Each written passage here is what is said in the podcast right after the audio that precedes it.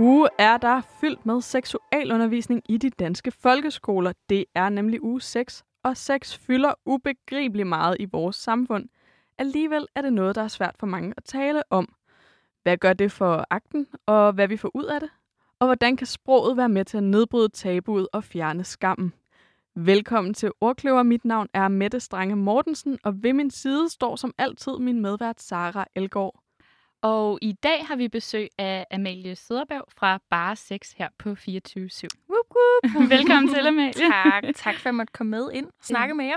Men tak, fordi du ville. Selvfølgelig. øhm, hvorfor har du lavet en podcast om sex? Uh, det har jeg gjort, fordi at øh, jeg på det tidspunkt, hvor podcasten sådan startede op, der følte jeg selv, at jeg manglede et rum, hvor der var plads til at snakke om øh, de her seksuelle oplevelser på en total skamfri måde. Øhm, og, så, øh, og så det sad jeg egentlig bare og snakkede med en af mine veninder om, og hvor vi kom frem til, at så måtte vi jo selv gøre et eller andet, før der blev opstartet eller skabt det her rum. Og det var sådan set øh, derigennem, at podcasten opstod.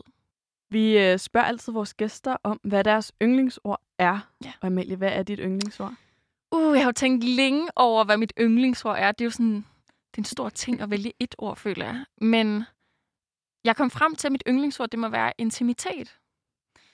Og grund til, det er mit yndlingsord, det er fordi, at det er den her sådan, i det her øh, sårbare rum, og ikke kun seksuelt, men også emotionelt, at jeg tror, at vi virkelig lever, hvis jeg skal blive sådan helt eksistentialistisk. For det er der, hvor der er potentiale til at udvikle sig. Det er der, hvor man virkelig kan mærke sig selv og andre. Og det er også i det rum, hvor der er et eller andet på spil, der er noget at tabe, fordi man bliver så ægte over for sig selv eller andre. Øhm, og også derfor, at det er bare der, det er smukkest at være, for der kan opstå nogle rigtig smukke ting i det her intime rum. Så derfor er mit yndlingsord intimitet. Smukt. Ja.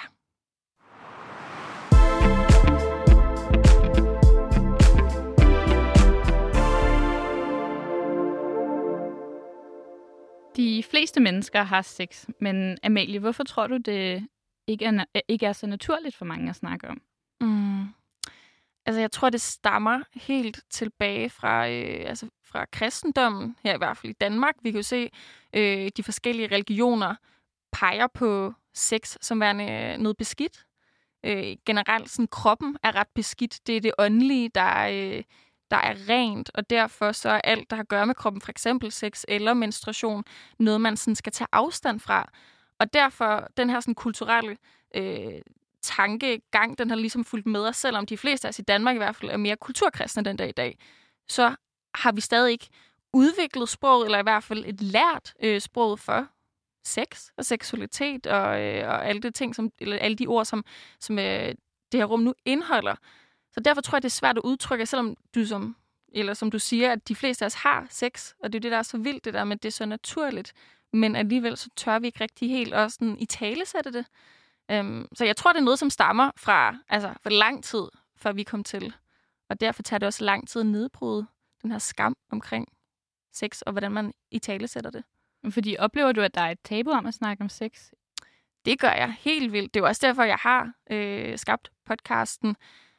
Og jeg kan stadig mærke det, selvom jeg nu sidder inde i jeres podcast og snakker om øh, sex og øh, hvor vigtigt det er i tale sætte øh, lyster og grænser og alle de her øh, forskellige oplevelser, så kan jeg også selv blive usikker på, om, om der er noget forkert i, at jeg sidder og snakker om det. Jeg kan selv blive usikker på, at jeg er vært på et program, der handler om sex og om kroppen. Og det synes jeg også viser, hvor, hvor lang vej der er endnu, når, øh, når verden, som jo er mig, skal sidde og facilitere det rum, hvor der er plads til det. Hvis jeg alligevel kan blive usikker, så tror jeg, der er lang vej. Men det er også derfor, det er vigtigt at, at snakke om det. Mm. Så, du, så du oplever især, at der er et tabu i samfundet omkring at snakke om sex? Ja. I hvert fald, altså, jeg tror, den yngre generation, eller jeg synes, den yngre generation bliver meget bedre til det. Det ser vi jo. Det er jo sådan noget helt naturligt. Jo flere generationer, der kommer til, jo nemmere bliver det i tale til de forskellige øh, tabuiserede emner. Og jeg kan helt klart mærke, at der er sådan en queerbølge øh, af, af sådan plads til forskellige seksualiteter, især i storbyen. Men det er stadig, der er stadig øh, grænser for, hvor meget man tør i tale til de forskellige oplevelser. Øhm, og, det, og, og det er også mest de unge mellem vennerne, hvor, hvor det bliver snakket om. Det er ikke noget, man sådan ellers, for eksempel i klasselokalet, tør at, at sætte ord på. Så u- udover at det er i samfundet, kommer, øh, kommer det også med ind i soveværelset, at sex er et tabu? Det, det oplever jeg i hvert fald med alle de her gæster, vi har inde i vores øh, program. Der er rigtig mange, som er ret okay og tør i tale sætte deres egen oplevelser, men, men er meget bange for at snakke øh, om de oplevelser, de har med deres partner, eller, øh, eller øh, af de spørgsmål, vi får ind i podcasten, der berører mange af dem noget med, hvad, hvordan snakker jeg med min partner om, hvad jeg har lyst til. Så jeg tror, at, og at det der med, at vi nogle gange har svært ved selv at sætte ord på vores, øh, vores seksualitet, det gør selvfølgelig også, at vi har svært ved at kommunikere den til andre, og det er jo klart. Men helt klart, det er ikke kun et problem sådan, øh, over for sig selv. Det er også især i, i det her seksuelle rum med andre, det kan være svært at i tale sætte. Det er vel også en del af intimiteten. Altså Mm. det der, hvor sårbar intimiteten er, at hvis man kommer til at sige det forkerte, så kan man opleve, at intimiteten kan gå i stykker. Ja, eller hvis man siger, hvad man har lyst til, og, øh, og ens partner så reagerer negativt. Ja. Det er jo vildt sårbart, og det har man jo egentlig heller ikke lyst til, og derfor så tror jeg, der er mange, der undgår øh, at gøre det. Også igen, fordi jeg tror også bare, at vi, vi har ikke lært at have, hvilke ord vi skal bruge. Altså, så det er jo også det er jo rigtig svært at snakke om noget, man ikke har lært, hvordan man snakker om. Præcis. Det leder mig nemlig øh, videre til det næste. Mangler vi ord for sex? Nej, det synes jeg ikke. Altså nu siger jeg, at vi har ikke lært at bruge ordene, og på den måde mener jeg egentlig, at der er øh, nok ord, og øh, der er forskellige måder at snakke om sex på. Der er forskellige måder at snakke om, øh, om de seksuelle oplevelser, man har. Og jeg synes egentlig ikke, at det gør så meget hvilke man bruger, men bare man bruger dem. Men det er noget, vi først er ved at lære nu. Og det er rigtig vigtigt, at vi lærer dem, for hvis man, altså, hvis man ikke lærer at udtrykke sig øh, omkring sin, sin seksualitet, som for de fleste mennesker er en del af ens liv, så kan man jo for det første ikke øh, i tale sætte sine lyster, men, men nærmest vigtigt heller ikke sine grænser. Men jeg synes ikke, vi mangler ord på den måde. Altså, jeg oplever, øh, at der er forskel på, hvilke typer mennesker vi har med ind. For eksempel bruger øh, homoseksuelle mænd og heteroseksuelle mænd, generelt i hvert fald i podcasten, forskellige ord. Og det er som om, at mennesker inden for queer-miljøet bedre øh, forstår, hvad det vil sige at bruge pronomer, øh, alle de her mere sådan øh, nyudviklede ord for seksualitet og køn, hvor heteroseksuelle, især mænd, ikke lige er med på den vogn endnu, men, men de har jo også lyster, deres egne lyster, deres egne øh, tanker og følelser, og dem udtrykker de bare på andre måder. Så, så jeg tror ikke, vi mangler ord, jeg tror bare, vi mangler at lære at bruge dem. Og bruge dem med hinanden vel også? Ja. Øh, noget, jeg har observeret, er, at der er utrolig mange ord for, for kønsdele. Mm. Og jeg har en øh, personlig teori om, det handler om, at der er tabu, så det bliver nemmere, hvis vi bare kan sige mange forskellige ting. Mm. Øh, hvad tænker du om det? Hvilke ord bruger du om, om de forskellige kønsdele? Det er sjovt, fordi da jeg startede podcasten, der skulle jeg ligesom finde et øh, nogle ord, som jeg havde øh, komfortabel med at bruge både omkring sådan mandens kønsdel og kvindens kønsdel. Og jeg kan huske, at ret naturligt i starten, der brugte jeg penis meget, for jeg følte, det var ikke sådan, det var ikke tissemand, det var ikke så tissefixeret, men det var heller ikke pik, som blev sådan lidt voldsomt eller vulgært på en eller anden måde, i hvert fald i starten for mig at, at bruge. Men jeg havde ikke det samme ord for kvindens kønsdel, eller for kønsdelen, som de fleste kvinder har.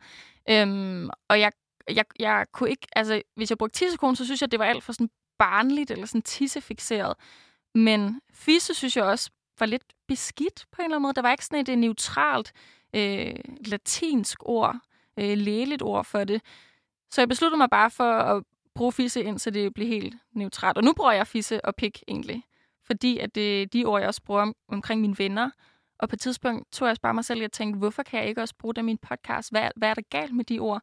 Hvorfor har jeg skabt en eller anden konnotation omkring dem, som, som værende noget lidt beskidt? Øhm, så det synes jeg ikke, de er længere. Jeg bruger bare pik og fisse, men jeg, kan, jeg, jeg oplever nogle gange, når vi har gæster med, for eksempel, og jeg siger, Nå, hvordan, hvad, hvad gjorde du så, dengang du ikke kunne få stiv pik? Eller et andet spørgsmål. Så kan jeg godt se deres ansigter, så deres øjne bliver sådan lidt forskrækket. Det er jo meget sådan pludseligt, at jeg bruger det ord så, så afslappet på en eller anden måde. Men det er jo igen, fordi vi har skabt en eller anden øh, sammenhæng mellem, hvad ordene vil sige, hvad de betyder, og det er noget lidt beskidt eller noget lidt øh, vulgært. Men, men det er jo ligesom at snakke om rugbrødsmad, hvis man gør det til det. Jeg bruger pik og fisse, ligesom jeg vil bruge alle, mulige andre ord. Fornuftigt. Mm. Øh, Libras bruger lige nu ordet V-zone om de, øh, altså om, så er det både vulva og vagina, der er en del af det. Mm. Det, øh, Ja, fordi der, er- det er der jo også forskel på. Ja, præcis. Vulva Mm. er udenpå, vagina er indeni. Præcis. Ja, og det var nemlig også derfor, så, vil jeg, så ville jeg bruge vagina eller sådan, men det lyder også sådan lidt mærkeligt, følte jeg. også, Og, og, Men også og fordi, vulva, det er jo det ikke tog kun... heller ikke det hele med. Nej, nej, der er nemlig, altså i den kvindelige anatomi er det jo ikke kun den ene, altså det er jo ikke kun indeni eller udenpå. Det er et helhedsbillede. Og det glemmer man, altså det, det er jo det, der går af det, når der er to forskellige ord. Og apropos det der med, om vi mangler ord, jeg tror egentlig heller ikke, at vi mangler et ord for øh, den kvindelige anatomi på den måde. Jeg tror bare igen, vi skal lære at bruge de ord, vi har, og ikke være så bange for at bruge dem. For eksempel det der med, en fisse er en fisse. Øh, du kan også kalde den noget andet, hvis du har lyst til det, men der er ikke noget farligt i at omtale det som en fisse. Om- Halvdelen af befolkningen har den, altså. Og måske også, at uanset hvilke ord man vælger at bruge, så er det, så er det et, et fint nok ord at bruge. Præcis. Fuldstændig.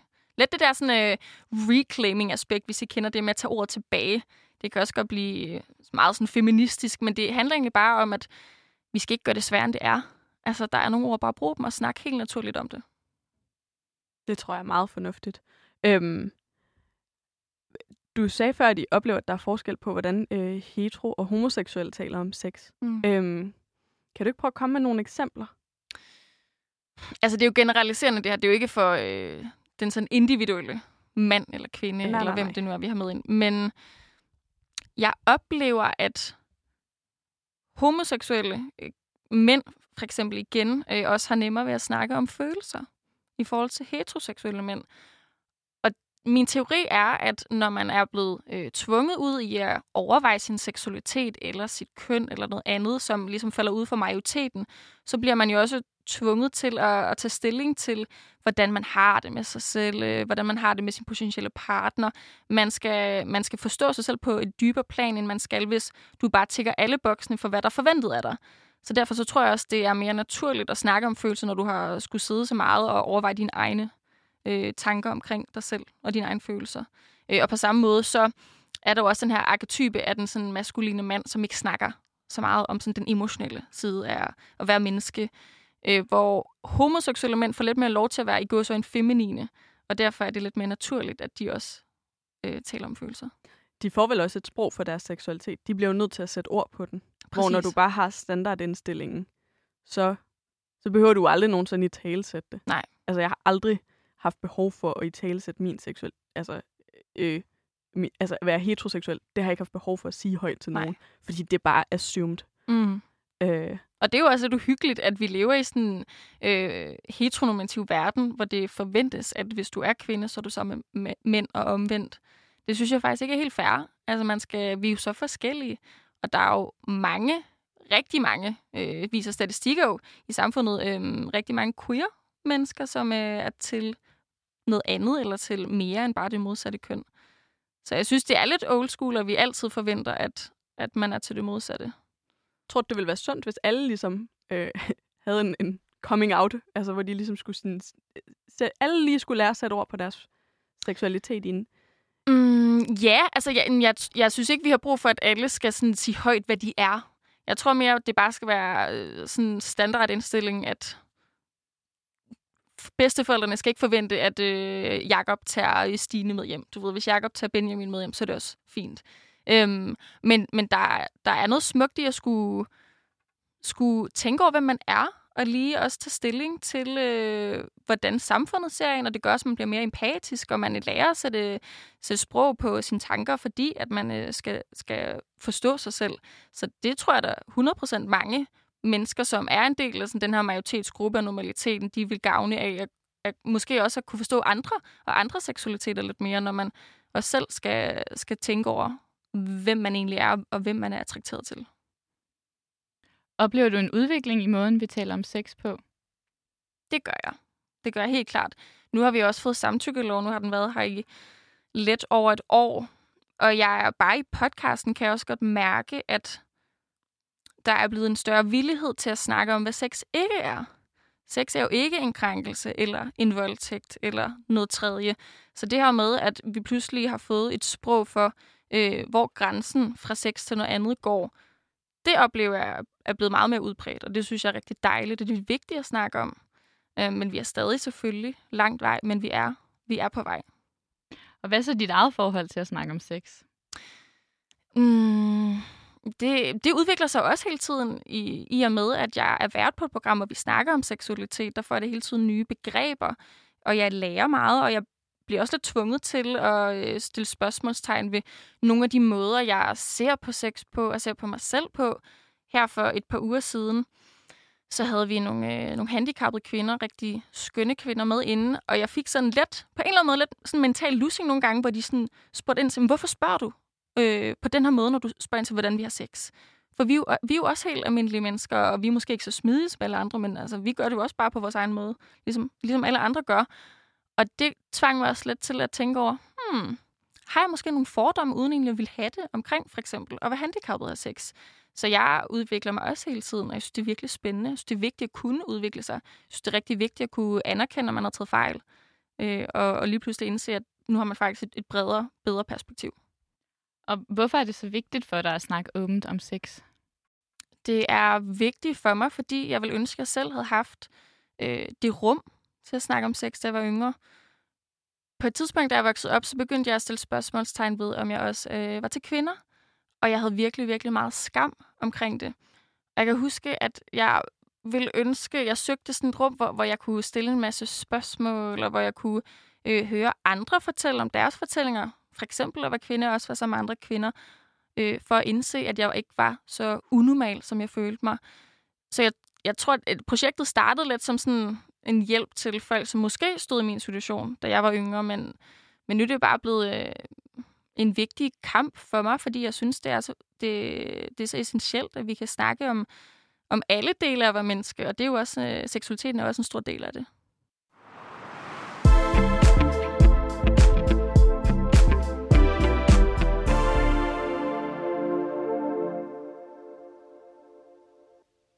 Denne uge er det jo uge 6, hvor Sex og Samfund sætter fokus på seksualundervisning i folkeskolen under øh, en bestemt overskrift. Og i år er den overskrift samtykke og grænser. Øhm, Amalie, hvordan var seksualundervisningen i din skoletid? den, øh, den var mangelfuld på mange måder. Øh, af første grund, fordi der ikke var ret meget af den. Jeg havde den, jeg, jeg mener, jeg havde seksualundervisning en gang i folkeskolen og en gang øh, i gymnasiet. Gymnasiet var det lidt bedre. Vi havde sådan en, øh, en ret cool øh, biologilærer, men jeg kan huske i folkeskolen, hvilket var første gang, jeg sådan oplevede nogle voksne snakke om sex. Der havde vi vores matematiklærer, rigtig, rigtig skøn, sød fyr, men som jo bare slet ikke var klædt på til at undervise os øh, i det her emne, og som tydeligvis, kunne man også mærke, heller ikke følte sig komfortabel med det. Øh, og jeg kan huske, at der var sådan en hjemmeside, vi fik et link til, og så skulle vi alle sammen gå ind på den.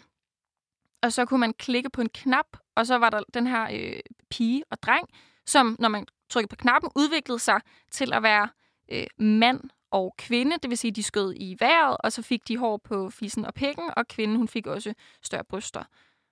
Og det var ligesom, det var den udvikling, man kunne se. Der var ikke engang hår under armene, eller på brystet, eller noget andet sted.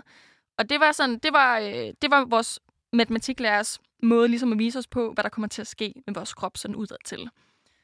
Og det var, jeg kan huske, det, det var måske sjovt de første 10 sekunder, men så sad man også lidt og tænkte, okay, er, er det det eneste, vi får at vide?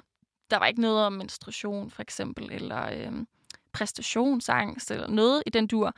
Og bagefter øh, vi havde fået det her link, og vi har siddet og kigget på det i lidt for lang tid, så blev der så taget initiativ af min matematiklærer til, at vi alle sammen skulle skrive et par spørgsmål ned. Så skulle vi lægge dem i sådan øh, en lille kasse, og så ville han anonymt øh, læse dem op og så besvare dem. Og det synes jeg faktisk var ret fint. Så kunne man jo få øh, spurgt ind til nogle ting, man måske ikke lige turde at stille øh, altså foran klassen. Og der kan jeg huske, øh, vi, vi skrev de her spørgsmål ned, og et af spørgsmålene, som min matematiklærer så læste op, det var, hvor langt er der ind? Og da han læste op, så kan jeg huske, at alle fnæs lidt, især drengene, og vi, jeg fnæs nok også lidt. Vi synes også, det var lidt, lidt sjovt. Og så, og så stod min matematiklærer sådan, han stod lidt og tænkte, og så så han lidt rundt på klassen, og så spurgte han, er der nogen af pigerne, der har lyst til at svare på det? Og der kan jeg bare huske, at vi alle sammen sad og tænkte, øh, det ved vi jo heller ikke. Hvor det kan gamle, jeg i hvert fald hvor gamle huske. var I? Øh, jeg tror, vi var 13. Okay. Jeg kan i hvert fald huske, at jeg tænkte, det aner jeg ikke. og der kan jeg lige så godt sige, det ved jeg sgu stadig ikke den dag i dag. øh, og, selv hvis jeg havde vidst det, tror jeg godt nok ikke, jeg havde haft lyst til at uh, række hånden op og sige, yes, øh, 8,7 cm, eller det, det er da virkelig ubehageligt. Øh, så så det, det blev sådan en meget mærkelig stemning, og det stod så klart for mig, for jeg bare kunne huske, at jeg tænkte, selv i den alder var jeg virkelig chokeret over, hvad det var for en slags undervisning, vi fik. For jeg havde faktisk glædet mig til at lære noget. Jeg, jeg var teenager, jeg havde mange spørgsmål, jeg var interesseret i det her. Øh, jeg gik derfra, jeg, jeg vidste ikke mere, end jeg, end jeg ellers øh, havde vidst, da vi startede timen. Så, øh, så det, det var meget mangelfuldt, men det, var jo, det havde jo intet med øh, min underviser at gøre, eller skolen. Det var bare hele det her system, der har fejlet den måde, vi skal snakke om sex på. Ja, for vi har haft seksuel undervisning i de danske skoler. Øh, ret til det i 50 år. Ja. Øhm, hvordan, øh, altså, ble, blev der vidderligt overhovedet ikke talt om, om sex, ud over de her, øh, Nej. hvor, hvor langt er der ind? Øhm, Der var nogle andre spørgsmål, jeg kan ikke huske dem så tydeligt, men sådan, det, var, det var ligesom det, der var. Og så øh, tror jeg, så et par gange efter, så havde min matematiklærer vist printet nogle billeder ud, som han også lige vil vise os øh, af de forskellige kønsdele, både på sådan, øh, mandlige og kvindelige kønsdel, øh, hvilket jo var ret fint. Men, men det gav bare stadig heller ikke så meget. Altså, jeg havde jo været i svømmehallen, jeg havde set min mor og far, og jeg vidste jo godt lidt sådan, hvordan det så ud, så det var ikke, det var ikke øh, helt nyt for mig. Men det er jo også det her med, at øh, selv den dag i dag, der er jo ikke nogen øh, underviser, der er tvunget til at øh, lære, hvordan man underviser i seksualundervisning. Det er et kursus, du selv skal tage i din ferie. Så det, det er jo de færreste, der vælger at tage det kursus. Og derfor så gør det jo også, at de ikke kan give øh, sproget videre til, øh, til, til eleverne, men de kan heller ikke give måden at snakke generelt om, om sex videre, fordi de har heller ikke selv lært det. Nej, for- altså oplevede du, at du fik et sprog fra sex fra din seksuel undervisning? Det gør jeg ikke. Det, det sprog, som jeg har det dag i dag, det var noget, jeg fik i, sammen med mine venner og de grupper, jeg gik i, hvor vi lige så stille selv begyndte at, at snakke med hinanden om det, og så søgte man lidt på nettet, og så fandt man nogle ting, og så kan jeg huske, øh, så fandt jeg en bog, der hedder Kvinde kend din krop, og der var nogle sådan forskellige andre steder, jeg søgte øh, viden, og der var nogle andre materialer, jeg, jeg dykkede ned i, men det største sprog, det har jeg fået fra, øh, fra min omgangskreds. Øhm, hvad kunne man gøre anderledes øh, for, at, for at skabe et bedre rum i, i seksualundervisningen til at tale om tingene? Jeg synes for det første, så er det vigtigt, at underviserne også slapper af i det og er komfortable med at snakke om sex. Og det er helt okay, hvis det så ikke skal være de lærer, man normalt har. Der må gerne komme øh, nogen fra Sex og Samfund eller nogle andre øh, folk ud øh, med en eller anden baggrund inden for det og snakke om det, hvis det, hvis det er det, der hjælper. Og så synes jeg, der er mange aspekter, blandt andet, nu har vi lige snakket øh, om samtykke, øh, at den lov er trådt i kraft her for over et års tid siden. Det er meget vigtigt at snakke om, hvornår det ikke er sex længere, og at man har ret til at sige fra, hvis man ikke har lyst. Det er også vigtigt at snakke om, at sex ikke kun er pik i fisse. Det er, øh, sex er også med samkøn. Sex kan også være oral sex. Sex er rigtig mange ting. Øh, der er nogen, der har smerter under sex. Det skal man ikke føle sig øh, mærkelig af. Så kan man gå til lægen med det. Øhm, og så det, hele det her sådan, fænomen med, at sex er noget farligt, det synes jeg stadig bliver lidt sådan gennemsyret i seksualundervisning. Pas på, at du ikke får klamydia. Pas på, at du ikke får AIDS og dør. Pas på, at du ikke går nogen gravid. Brug kondom. Done. Det er, ligesom, det er ligesom det, man får at vide, hvis man får noget at vide overhovedet. Og det synes jeg er synd. Og det er også derfor en af mine yndlingsord er intimitet, fordi det, sex kan være noget rigtig smukt. Øh, både sammen med dig selv, men også med andre. Og det skal man også lære. Det skal man også have lov til at vide. For så tror jeg, man går meget øh, sundere til sex, end man ellers vil gøre. Men hvad med jer? Nu sidder jeg og snakker om øh, mine oplevelser. Hvordan var jeres oplevelser i seksualundervisningen? Altså, jeg har, jeg har haft øh, seksuel undervisning i, i sådan noget 5. 6. klasse, øh, hvor at, at mit takeaway var, at hvis man lavede knibeøvelser, så kunne man undgå at blive voldtaget. Og det What passer fuck? ikke. Det er også så vildt. Øh, og det Wow. tænker jeg tit på, at det er jo vanvittigt. Det viser virkelig også, hvor, hvor langt væk fra virkeligheden vi er, når det Ja. kommer til at snakke om sex. Og så kom det jo til at handle om voldtægt, som var farligt. Altså, sex var så farligt. Ja. Hmm. Og det tog mig mange år at aflære det. Øhm, og så på min anden folkeskole, så havde vi et, øh, et forløb, som egentlig, jeg tror, det var ret godt, men vi var mange forskellige steder, så der var nogen, der havde haft deres seksuelle debut, og så var der altså Mette, 14-15 år, der i hvert fald slet ikke havde opdaget, jeg havde opdaget, det andet køn fandtes, men jeg var ligesom ikke klar til at interagere med dem. Øh, så det var vildt grænseoverskridende for mig at høre om blowjobs og sådan noget. Jeg var sådan nej, nej, nej, det skal jeg aldrig nogensinde prøve det her. Nå, men vildt nok snakkede I om det alligevel. Var der en underviser, der fortalte om det? Ja, men vi havde også sådan en anonym brevkasse, hvor der blev stillet ah. nogle spørgsmål, hvor jeg var sådan, okay. Altså, jeg tror, det var sådan noget analsexagtigt, hvor jeg var sådan, det, det kunne jeg slet ikke rumme i min lille Men, sjæl. men det er jo også det, men der det var vigtigt. rigtig fint, det blev Ja. snakket om. Mm.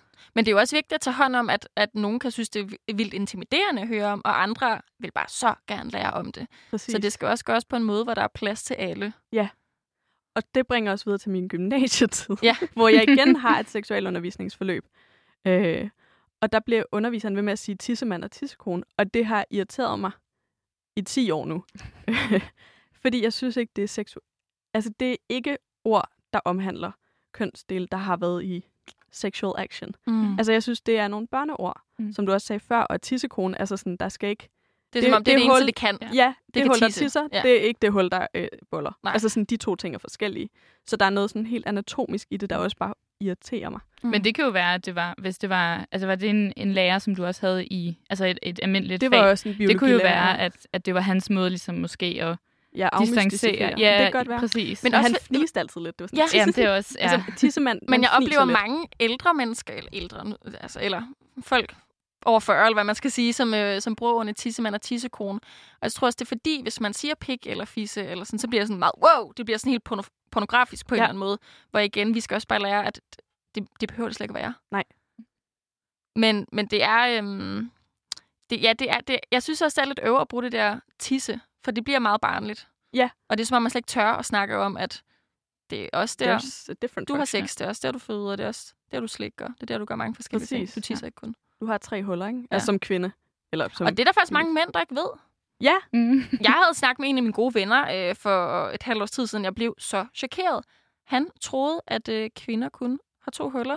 Et til at tisse, slash bøjle, øh, slash føde, og øh, et til at skide med. Et multihul og Ja. et skidehul. Jamen, der er jo også noget seksuel undervisning, der er gået galt Helt der. vildt. Og, Ja. og det er jo igen, det er jo ikke hans skyld. Altså, Nej. han er et rart, dejligt menneske, men hvis der ikke er nogen, der har fortalt ham det, Præcis. så, øh, og han ikke har været sammen med en, som tissede øh, sam, samtidig med, at han var sammen med hende, eller sådan, altså, så har han jo ikke opdaget det. Så det, kan- så det er jo det er hele kulturen, vi skal ændre om, at det er, altså, vi skal bare snakke om tingene. Der er ikke noget farligt i det. Hvordan var din seksuelle undervisning så? Vi sidder i spænding her og venter. Ja, ej, men den var ikke særlig banebrydende. Øhm, det var meget det, du fortalte os, Amalie. Det var sådan noget, øh, hvis I har sex, så øh, kan I få kønssygdomme, øh, I kan blive gravide, øh, så husk at bruge kondom. Mm. Bum. Det var, ja, det, det var ikke så øh, informerende. Jeg kan huske, vi havde, ja, jeg tror, hvad har jeg også været, 13-14 år eller sådan noget, fik ikke særlig meget ud af det. Snakker I med andre præventionsformer? For vi, vi snakkede ikke, vi snakkede heller ikke om sådan noget p-piller. Altså eller... ikke, ikke så vidt jeg kan huske. Mm. Øhm, så tror jeg faktisk kun, det var kondom, vi snakkede om. Mm. Vi snakkede om de forskellige præventionsformer i gymnasiet. Ja. Øh, og det var ligesom også bare... Men der følte jeg meget, der var et fokus på dem, som kvinder kunne bruge. Altså sådan, der, der var ikke fokus på kondomet, som jo at, at det manden ligesom ikke har ansvar for. Det er jo en fælles øh, Mm. beslutning, men, men det var meget sådan, så kan man jo også bruge p-piller, og så kan man Hvorfor også... tror du, det var sådan? Altså, at det var fokus på... Jeg tror, det var fordi, vi måske allerede havde fået kondomet at vide så mange gange. Ja. At der ligesom var en... Men det kunne han jo ikke være sikker på, fordi... At, altså, det vi kom det. jo fra mange forskellige skoler. Øh, ja, og så Mm. kan det jo også være, at jeg bare selv har været sådan, øh, så skal jeg ud i det. Øh, og, og jeg har nogle biologiske ting, der gør, at der er nogle af dem, jeg ikke kan bruge. Så sådan, Mm. Mm. Kan du huske, hvordan var stemningen omkring det? Altså, da din øh, lærer fortalte om de her præventionsformer. Var, Der det, var det sådan, der er muligheder? Var det en fed snak, eller var det meget sådan igen skræmmebaseret? Husk at bruge p-piller, og så bliver du gravid. jeg oplevede det faktisk ikke som skræmmeagtigt, Mm. men det var, øh, det var sådan lidt altså Ja. fnis, ikke? Mm. Men vi skulle faktisk selv holde oplæg om de forskellige øh, typer, så kunne man vælge, hvad man ville holde oplæg om. Fedt. Det er da egentlig meget fedt. Det ja. var faktisk Også meget for at skabe det her sprog Det omkring det. Progressivt, ja. ja. Øhm, og der var... Øh, øh, jeg, valgte, jeg valgte p-piller. Det, det, jeg må ikke tage p-piller, fordi øh, der er østrogenfølsom brystkræft i min familie. Så det kan øge min risiko for brystkræft. Og det kunne jeg jo så fortælle til klassen, og det var der var mange, der ikke... Altså, det, min lærer var også sådan, what? At det er en ting? Og altså, det er der jo mange, der ikke ved. Også mænd, jeg har været sammen med, der sådan, hvorfor er du ikke på p-piller? Og sådan, altså, P-piller øh, har rigtig mange øh, risici. Altså, Ja. ja. der er jo, øh, apropos øh, corona og sådan noget i den tid, vi er i nu, hvor folk er sådan, åh, jeg tør ikke få coronavaccinen, men øh, hvis de tør få at tage p-piller, altså p-piller er mere farlige øh, end at- få coronavaccinen. Jeg tror Det også, er i hvert fald det, farligt på en anden måde. Ja, eller der er i hvert fald større chance for øh, blodpropper. jeg tror også det her med, at, altså, at mange mænd ikke er klar over blandt andet øh, øh, risiciene ved p-piller, er jo også fordi, at det er jo heller ikke noget, vi rigtig taler om. Mm. Altså, det er jo bare noget, noget kvinder er på. Der bliver lidt bare antaget det i hvert fald, ikke? Jo. Altså, det er, ikke en, det er i hvert fald ikke en samtale, jeg har haft med særlig mange partnere om, hvordan er vi beskyttet. Nej, det er sådan paradoxalt, fordi at øh, p-pillen nu, hvor vi snakker om, den har jo været symbol for kvindens seksuelle frigørelse. Lige Ja. pludselig kunne hun have sex med dem, hun havde lyst til, uden at blive gravid. Men samtidig så er der bare ikke sket ret meget på den front, og det er lidt kvindens øh, ansvar nu at, at sørge for, at i hvert fald heteroseksuelle forhold, at der, der ikke opstår en graviditet. ja. Øh, og og der, er jo, der har jo været udviklet af flere gange p-piller også til mænd, men de er jo blevet taget markedet hver gang, fordi de har de samme symptomer som hos kvinderne. Men ja. fordi nu er de allerede på markedet, så lader man dem bare være. Og det er jo også lidt vildt det her med, at det er, det er lang tid siden, at vi har, øh, vi har fundet og skabt p-pillerne. Jeg synes godt, vi kan udvikle det mere. Plus, at der er også meget fokus på heteroseksuelle forhold, og så er der øh, homoseksuelle mænd, der kan de også bruge kondom. Hvad med kvinder, når de er sammen? Hvordan beskytter de sig? Og der er jo øh, slikkelap, der er også muligheder, men det er der ikke ret mange, der ved, og det er også sværere at få fat i slikkelappen. Jeg skulle til at sige, det ved jeg ikke, hvor man køber. Nej, Du kan jo købe kondomer i Netto. du kan købe dem alle steder. Ja. De står tit et sted, hvor du bare kan tage dem gratis. Altså, det er helt Ja. vildt. Jeg kan huske, da jeg sådan var 10 eller sådan noget, og jeg var til sådan en vejfest. Der var sådan kondomer fra Danske Bank eller et eller andet, hvor jeg var sådan, what? Altså, de er overalt. Hvilket er skønt, det er slet ikke det egentlig. Jeg synes, det er dejligt, Tag at øh, dem, man, kan, dem. ja, man Ja. kan få fat i kondomer. Men der, skal, der må gerne være sådan en større diversitet øh, af beskyttelse. Og jeg tror også, der er mange øh, læger, som ikke ved, hvad slikkelap er, for eksempel, og hvordan skal de så hjælpe deres patienter? Jeg tror også, der er mange læger, der synes, det er akavet at snakke om. Øh, tror jeg også, der. Uden at have... Mm. Men ja, altså, Mm øh, det kan være, at det også ændrer sig med, med at øh, læger bliver yngre, eller sådan. Ja, ja, og jeg, jeg håber også, at læger øh, lige så stille skal lære øh, sproget for seksualitet og forskellige seksualiteter, også bare lære, at det er rigtig vigtigt at kunne snakke, om- snakke om på en ordentlig måde. Og det tror jeg også i og med, at vi oplever hele den her sexpositive bølge og sådan noget, så lærer øh, lægerne det også, men det har, jo, det har jo ikke været på skemaet, at de skal kunne sidde og snakke ordentligt om sex, hvilket er ret vildt egentlig, fordi det er jo også nogle ting, som øh, patienter kommer ned med og forventer, at der bliver modtaget på en ordentlig måde. Ja, altså de taler sig tit ind i den skræmmekampagne med, husk at bruge kondom. Mm. And that's it, ikke? Men det er ikke altid, man kan bruge kondom. Nej, det er det. Mm. Sex og Samfund de, øh, de udvikler jo en masse materiale til brug i folkeskolernes seksualundervisning. Og øh, vi har faktisk fundet en af videoerne til dette års 9. klassers elever frem. Øhm, lad os prøve at høre et uddrag fra videoen, hvor at de fortæller om, hvad sex er. Så altså sex kan være meget forskelligt, men overordnet set handler sex om lyst. Lysten til sex kan mærkes, når for eksempel ens hjerte banker hurtigere. Man får røde kinder, penis svulmer op, og klitoris og kønslæber svulmer op, og skeden bliver våd. Nogle gange, når man har sex, kan man få orgasme, og andre gange får man det ikke. Sex handler også om, hvad man tænder på, og hvem man har lyst til at være tæt og intim med. Og at dem, man har lyst til sex med, har det på samme måde som en selv. Det er kun sex, når man er sikker på, at den anden også gerne vil have sex med en. Hvad synes du om den her lydbid? Jeg synes, den er sød. Øh, jeg kan rigtig godt lide, at der er fokus på lyst. For nu har vi jo lige siddet og snakket om seksualundervisning, hvor vi alle sammen til en vis grad i hvert fald har oplevet, at det har været meget sådan skræmmebaseret, og der har været en eller anden frygt for sex, når man er gået fra lokalet. Men i bund og grund, så handler sex jo om, at det er dejligt, og at der kan opstå noget fedt sammen med en anden eller med sig selv, og at det handler om, hvad man har lyst til, og hvornår man har lyst til nogen. Så, øh, så, så det er rigtig skønt at høre, at der bliver brugt ordet lyst så mange gange, og at de også påpeger, at sex behøver ikke altid at føre til en orgasme. Sex er mange forskellige ting. Hvad vil øh, øh, Amalie i som, som var det 13 år, du havde seksuel undervisning? Eller ja, hvad, det, er, det er omkring i hvert fald. Hvad, jeg er ikke helt sikker. Hvad ville øh, den daværende Amalie have tænkt om den her video? Jeg tror, jeg ville have tænkt, wow, jeg glæder mig til at have sex. For det lyder virkelig fedt. Jeg tror ikke, jeg vil... Øh, ja, jeg, jeg vil nok også have været en lille smule intimideret, faktisk. Altså, der, der er mange lyde også, hvor de nærmest får orgasmer, og det kan også godt være et uh, lidt øh, fnise skræmmebaseret, eller lidt, øh, ikke skræmmebaseret, men lidt, øh, lidt sådan fremmed gjort.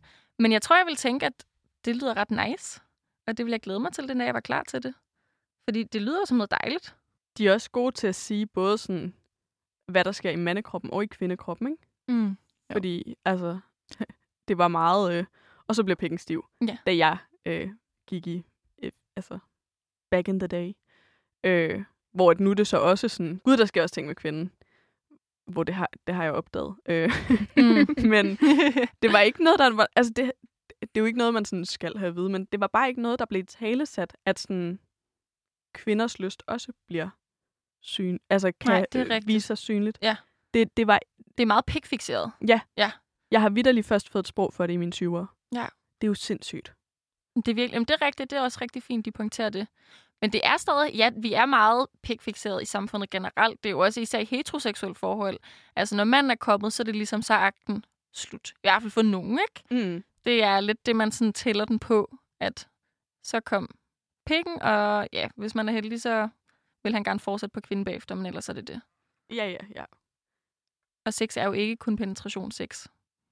Og det er jo det, er jo det som, øh, som mange tror. Det var det også jeg troede i lang tid, for det var det, vi lærte. Pikke fisse, husk kondomen, så bliver du gravid, og så får du, øh, og i værste fald kan du også få AIDS dø. Wow, okay. ja. Fedt. Ja. Eller ikke. Nej, ja. Men det, er jo, men det er også det, der øh, viser, hvor vigtigt sprog er, synes jeg. Det her med, at øh, man kan inkludere mange slags øh, mennesker, man kan inkludere flere følelser, man kan inkludere flere oplevelser ved at ture i tale, sætte, at sex er rigtig mange ting, og det er rigtig mange oplevelser, og der er ikke noget, der er mere rigtigt eller forkert end andet. Følte du, at du fik et sprog for, hvad der sker med kroppen, når man skal til at have sex? Øh, i, altså i seksuel undervisning, for eksempel med det, du sagde det her med, det var først i dine 20'er, at du egentlig øh, fik et sprog for, hvad der sker med, med kvindekroppen. Hvordan, ja, hvordan med dig, Amalie? Mm, jeg, jeg følte ikke, at jeg, sådan, at jeg fik et sprog for det i seksuel undervisning. Jeg tror, jeg, jeg, jeg, blev, jeg blev faktisk en lille smule bange for det. Det lød øh, ret farligt og ret risikabelt, kan jeg huske, jeg tænkte at have sex. Øhm, nej, altså, som jeg også sagde før, jeg, mit sprog har udviklet sig meget med de mennesker, jeg omgås med, og mine venner. Og tror jeg bare, jeg var rigtig heldig at have nogle, øh, nogle gode venner, nogle gode veninder, som også har været interesseret i sex, som man er, når man er ung. Og nu er jeg ikke teenager længere, men wow, det fyldte virkelig meget, da jeg var teenager. Også det der med, oh my god, så havde en veninder lige pludselig prøvet at have sex, og hvordan var det, og så snakkede man. Altså lige så stille så udviklede sproget sig, og så øh, var der jo nogle bøger, man læste, og så var der internettet, som også Altså, øh, og nu snakker jeg ikke kun om porno, nu snakker jeg generelt internettet er faktisk også et rigtig godt sted at kunne finde øh, viden fra.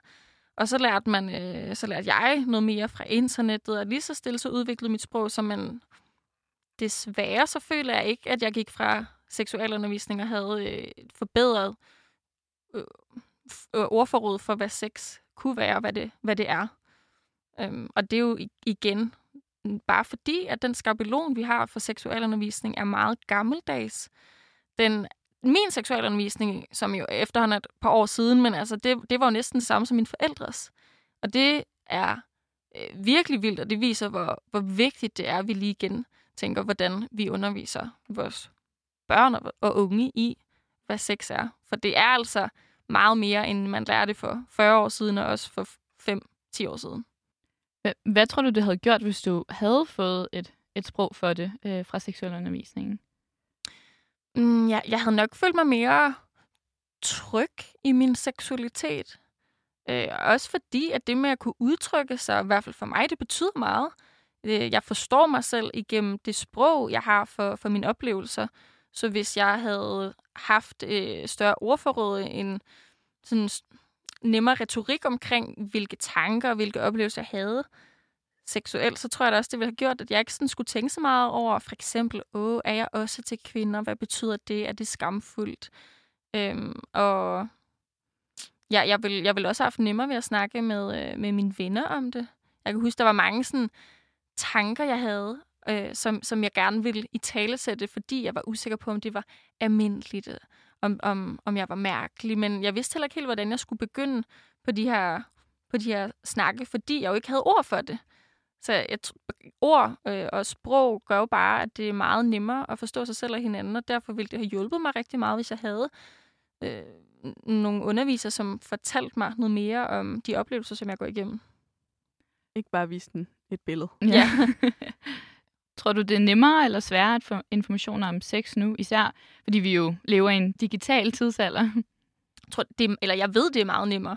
Både på godt og ondt. Mest på, øh, for, for det gode.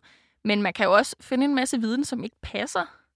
Og det kan jo også være øh, helt vildt øh, skræmmende og nærmest traumatisk, hvis man tror, man har et eller andet problem, og man så læser noget og nærmest tror, man skal dø. Altså internettet, hvis man har ondt i hovedet, skal man ikke gå på internettet, så tror man, man har en tumor eller sådan. Så, så på den måde kan det også være lidt skræmmende, men jeg synes, det er rigtig rart at vide, at der er masser af forumer derude, hvor, der, hvor man kan finde ud af, at man er ikke alene omkring de øh, rejsningsproblemer, man har, eller smerter i underlivet, eller at øh, hvis man bor i en lille by i Jylland, okay, man er ikke den eneste homoseksuelle i verden. Altså, der, man er ikke alene omkring alle de her ting, og det er rigtig smukt, at internettet kan skabe den her forbindelse mellem folk, der forstår en. Gør det det også nemmere at få et sprog omkring sex? Det synes jeg. Men altså, du kan bare søge på sex, og så kommer der en masse ord omkring sex eller oplevelser, og så på den måde øh, for, udvider du dit øh, ordforråd. Så jeg, der, er, der er et kæmpe sprog for sex, og det leder mig egentlig også tilbage til noget af det første, jeg sagde, det der med, at det er jo ikke, fordi vi mangler ord, vi mangler bare at bruge dem. Og der er masservis af ord, både på engelsk, dansk, spansk, kantonesisk, hvad end du nu øh, vil øh, anvende, men du skal bare ud og finde dem, og det kan du på internettet. Øh, og det tror jeg ikke, at altså, porno for eksempel, som er jo det, at mange unge et eller andet sted lærer om sex. Øh, det er jo ikke der, ordene er. Men det er mere... Øh, det er mere, jeg, altså, jeg har da også bare søgt på spørgsmål på internettet. Og der er masser af svar, masser af ord at finde, så det gør helt klart, internettet gør, at det er meget nemmere at finde et sprog for sin seksualitet den dag i dag. I år er temaet for uge 6 øh, jo øh, grænser og samtykke. Og øh, som du også nævnte tidligere, så trådte øh, den nye samtykkelovgivning i kraft i januar 2021. Øh, kan du ikke lige kort forklare, hvad den, den her samtykkelov indebærer? Jo, men altså det handler jo om, at øh, sex øh, øh, ikke er sex, hvis der ikke ligesom er givet øh, et samtykke. Og samtykke er ikke, at øh, man går ind med sit nem idé, eller nu mit idé hedder det jo, og, og giver samtykke. Det jo handler jo ikke om det, og det handler heller ikke om, at man skal sige, ja, jeg har lyst. Det handler bare om på en eller anden måde, i stedet for at der skal et nej til, så skal der et ja til. Og det kan man jo gøre med kroppen, det kan man gøre ved at kysse tilbage, det kan man gøre på rigtig mange forskellige måder. Og i og med, at der er en samtykkelov, så understreger det jo også helt juridisk, at der skal være en lyst. Ja. Alle parter skal have lyst, og det er faktisk det, jeg synes, der er det bedste ved det. Det er det her med, at sex er lysten. Alle øh, har lyst til hinanden. Og det er jo bare den lyst, man skal kunne mærke i, øh, i, i sin partner eller sin partnerer. Øhm, så samtykke handler om, at der skal være et ja, og et ja er rigtig, rigtig, rigtig mange ting. Så et samtykke kan også være nonverbalt? Ja, absolut. øh, hvad, hvad synes du om uh, samtykkelovgivningen? Jeg synes, det, jeg synes, den er rigtig vigtig. Jeg synes, det er... Øh, altså, jeg synes det faktisk er vildt, at vi først øh, fik den for et års tid siden. Ja. Det var, jeg tror, under 15 år siden, at man kunne få en, øh, en øh, kortere straf, hvis man slog sin kone, end hvis man slog en, øh, en kvinde, man ikke var gift med. Så alle de her, med, de her lov, som på en eller anden måde øh, ikke støtter op om, at man har øh, valg øh, og, og, og ret til sin egen krop. Det er som om, vi først lige så stille øh, modkæmper dem nu, og samtykke støtter jo op om, at du har retten til din, til din krop, og du, og du kun skal gå med til de ting, du har lyst til. Og igen, også som sex og samfund øh, påpeger i, det, i den her lille reklame for deres seksuelle undervisning, tror jeg. Det, det var en øh, video, de, man kunne bruge i ah, sin okay. undervisning, så det, det var... Øh, og der ligger uendelig mange videoer derinde til ja. alle klassetrin. Jamen, det er skønt. Skønt. Sex og samfund. Jeg synes, de, det er vigtigt, de er der. Men det, jeg egentlig vil sige med det, det var, at jeg synes, at samtykke er rigtig vigtigt, fordi at øh, det handler om lyst, og det er jo også det, vi skal ind i seksuel undervisning. Det er ikke noget farligt. Det handler om noget dejligt, at man har lyst til hinanden, og sex er ikke sex, hvis der ikke er lyst. Og man kan jo faktisk øh, rent sprogligt bruge øh, det her øh, famøse kondom, som vi jo har snakket om, øh, til lige at tjekke, om der er lyst. Som øh, man kan spørge, øh, øh, skal jeg tage et kondom på, eller skal jeg finde et kondom frem? Og så kan den anden sige ja eller nej, Mm. og så ved man. Hvis man har brug for det verbale samtykke, ja. for der kan jo godt være nogen, der er sådan, uh, det er lidt svært med det nonverbale. Ja, og at der, altså, der, jeg tror også, der er mange, der er sådan, uh, man skal passe på, at man ikke bruger sproget til at dræbe sex.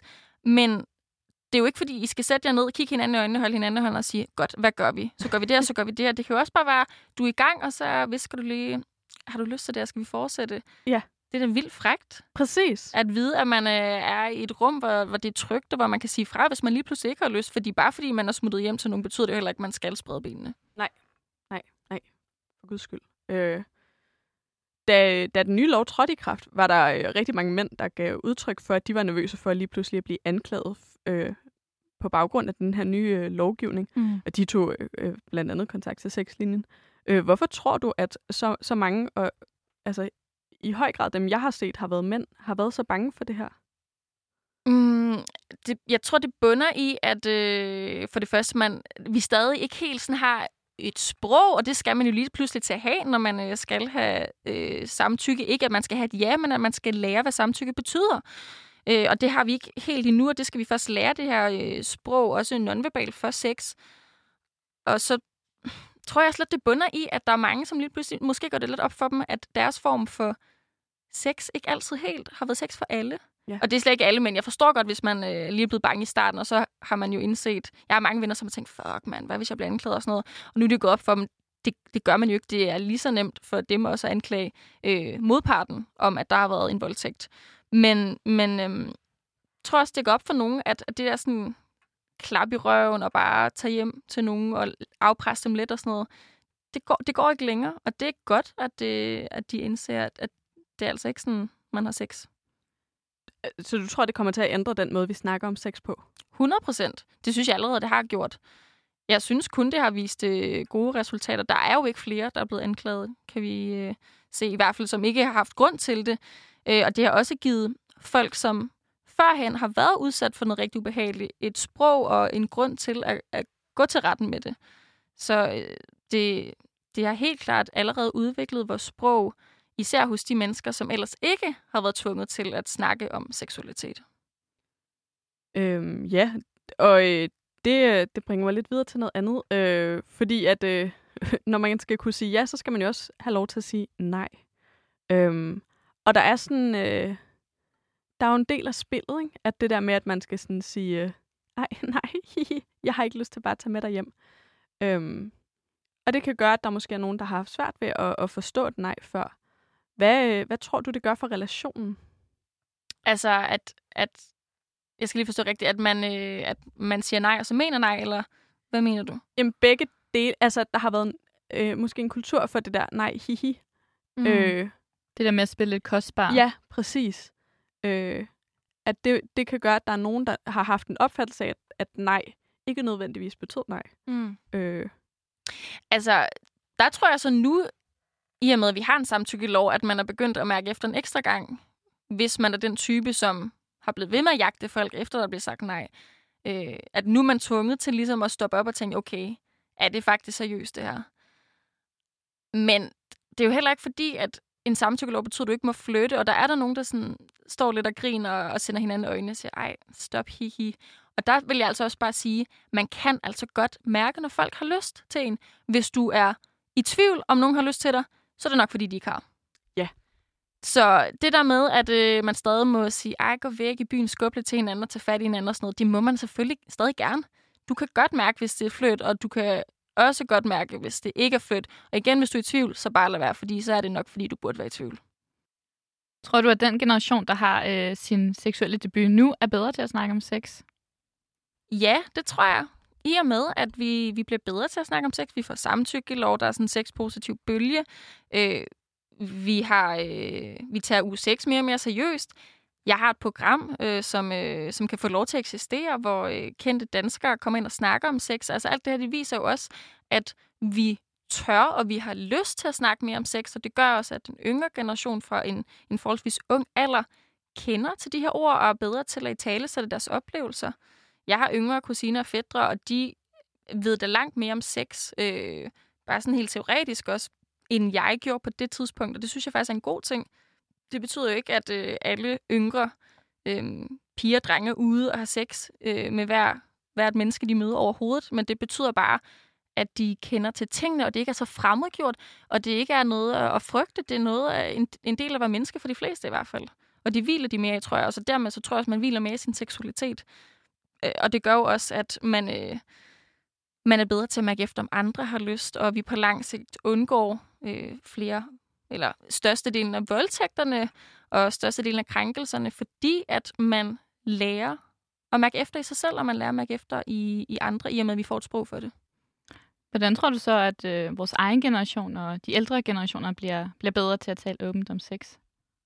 Altså, det gør, det gør vi jo igennem øh, blandt andet seksualundervisningen. Øhm, men, eller hvad, hvad mener du med, at både den yngre og den... Nej, altså ældre? i forhold til, du, nu nævnte du lige, at den yngre generation var, var god til at tale mm. åbent om sex. Ja. Øh, blandt andet på grund af u 6 og øh, de podcast og øh, samtykkelovgivningen og sådan noget. Men hvad så med, med vores generation og de ældre generationer, mm. øh, som ikke på samme måde har, har haft de øh, initiativer? Det, mm, ja, altså det er jo noget, som kommer senere hen. Og nu med det nævnte du også noget med, at du havde en underviser, som blev ved med at sige tissemand og tissekone. Og jeg tror da også, der er nogle mennesker og nogle generationer, som ikke helt bliver så moderne, som den yngre generation er. Og det er egentlig også okay. Altså igen, der er jo forskellige ord for det, men så længe vi tør at, at tale om det, og det gør vi jo for det første med de nærmeste omkring os, men lige så stille i og med, at hey, så hører man lige en podcast, eller så er der noget i tv'et om uge 6, eller sådan, vi bliver jo også, altså mainstream-medierne viser jo også meget mere om seksuel undervisning og, øh, og sex og krop, og dermed så bliver vi også lidt tvunget til at lære mere om det, så jeg tror, det er noget, der kommer helt naturligt, om man vil det eller ej. Og, og det synes jeg egentlig bare er en ret fin ting. Det tror jeg er godt for de fleste. Tror du, man får bedre sex af at snakke åben om det? Ja. Altså, der er det her ordsprog, der hedder, at du kan kun møde øh, andre så dybt, som du har mødt dig selv. Og jeg mener det der med, at hvis du først forstår dig selv, øh, og, og også selvfølgelig mærker efter, hvad du godt kan lide, så kan du også kommunikere det med andre. Og så bliver det generelt bare en bedre oplevelse at have sex, fordi at du kan i tale sætte dine lyster, du kan i tale sætte dine grænser, det kan din partner også gøre. Og det er jo altså en forudsætning for et godt forhold, også seksuelt, det er jo kommunikation. Og igen, alt behøver ikke at, at, at være direkte. Sæt jer ned, kigge hinanden i øjnene og snakke, men det der med, at man lige kan sådan lidt længere ned, lige ryggen hånd, eller det med, at man kender sig selv, og man kan, man kan snakke om det, det betyder rigtig meget.